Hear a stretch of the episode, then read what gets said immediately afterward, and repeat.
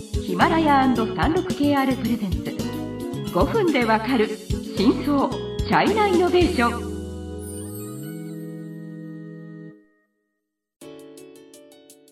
皆さんこんにちは。36KR ジャパンの委員です。日本経済新聞の山田です。はい。今回は中国のライドシェアの大手 TT の話あ TT の4回目ですね。はい、はい。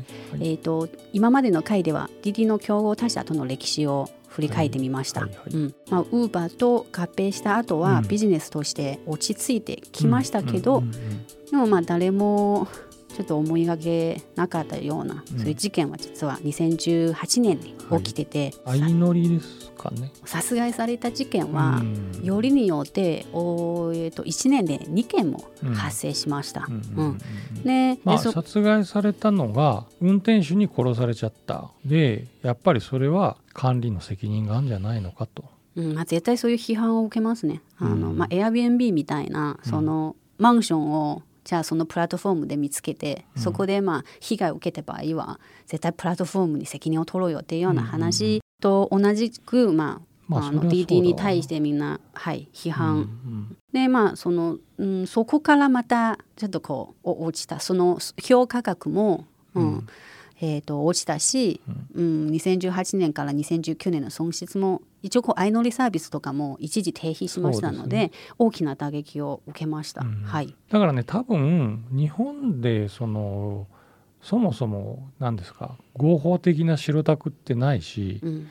タクシーのそういうな相乗りみたいなのもないからちょっと日本の人よくわかんないと思うんですけどそのいいわゆるタクシーをスマホで呼んだ時にある区間を全然知らない人同士で乗ったりするっていうことが起こったりするんですよ。同じ区間です方と向が一緒だった。一緒であれば一緒に乗ることによって、まああの効率が良い。そう、うんあと、まあ、コストも例えば3人一緒に乗ったら3人で分けられるじゃないですか。でちょっとねやっぱもちろん安全性の問題も出てはくる。でそこが問題になっちゃったっていうことそうですね。でももちろんあの DD もそれは責任ちゃんと取らないといけないし、うん。そこでまあ安全評安全をこうアプリをどうやってもうちょっとこう安全性をこう高めるとかっていうようなそういうことを考えて、うん。その1年後再出発したというような話もあったんですね。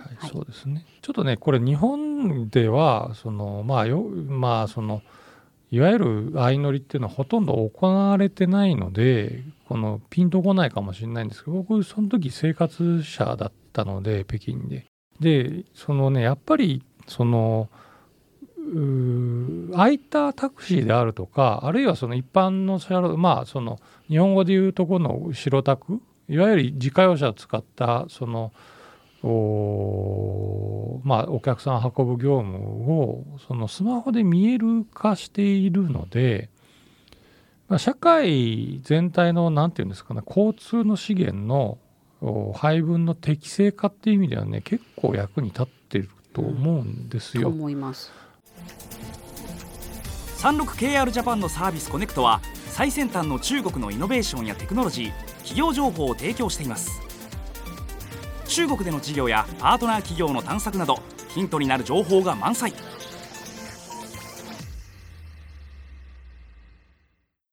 うん。うん、あとまあその登録のドライバーは今少なくとも1000万以上いますので、うんうんうんうん。まあ、経済的な効果が大きいですよね。これね、やっぱりなんていうんですかあ単純にほっとけば空いてる自動自家用車を社会のいやこれはねもうちょっと社会交通の社会の在り方が違うんで何とも単純に比較できないですけど例えば東京と北京を比べた時に都市の街の中心部だとやっぱり地下鉄のその発達度合いとかに東京の方が上なわけですよ。まああまりにも複雑すぎて外国人とか乗れないと思いますけどでも北京はやっぱりそのタクシーとかに依存するところが多くてタクシーというか車でそれの運用の効率化ができたっていうのは非常にこういいことだと思うんですよ。うんうんで、はいあとはその自家用車のそのいわゆる合法化されたような白タクに乗るとサービスめっちゃいいんですよね。あ そうです。ああのなんのかあの水くれたりとか。まずそこは少しもうちょっと詳しく言いますと、うんこの TD の配車もあのいくつかのランクに分けられているんですね。はいはい普通のタクシーと一般車あと一般高級車と豪華車なんか料金も違うんですね。タクシーはまあ一応定価なんですけど、一般車はパートタイムの運転手さんの方が多いんですよ、あとまあ車のまあその本当に一般車、はい。で高級車というのはこブラウンあの車のブランドもありますし運転手さんも丁寧に対応してくれる あの私にとって一番大きな違いは車の清潔さ すごくわかりますよね。あの本当にそれは本当そうなんですよ。臭いし綺麗じゃないタクシーがいっぱいありますけどあのお金を出せば出すほど、まあ、特に豪華車とか高級車の場合になると運転手さんも手袋をする人いるぐらいですよ。あとまあそう。そういうのがまあフルタイムの運転手さんがほぼフルあ、まあ、ほぼというかフルタイムですね。まずその要件としてあの、こうそういうあのサービスになれる運転手さんはフルタイムで、あといろいろサービスもできる。例えば水も無料提供するとかっていうようなサービスが提供されるのでそれによって料金が違うという仕組みちゃんと考えてるんですね。うん。中国経済のさまざまな業界や企業紹介最新のイノベーションやテクノロジーを徹底解説。5分でわかる真相チャイナイノベーションこの番組の最新のエピソードはヒマラヤで配信中。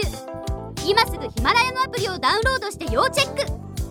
はい。まあ、その中で相乗りサービスも中の一つということですね。ははいであの事業の話ちょっとなったんですけど、はい。ちょうど今年4月ですね、うん。あの DD は0188っていうコードネームの3カ年計画を指導、あのさせました。うんうん。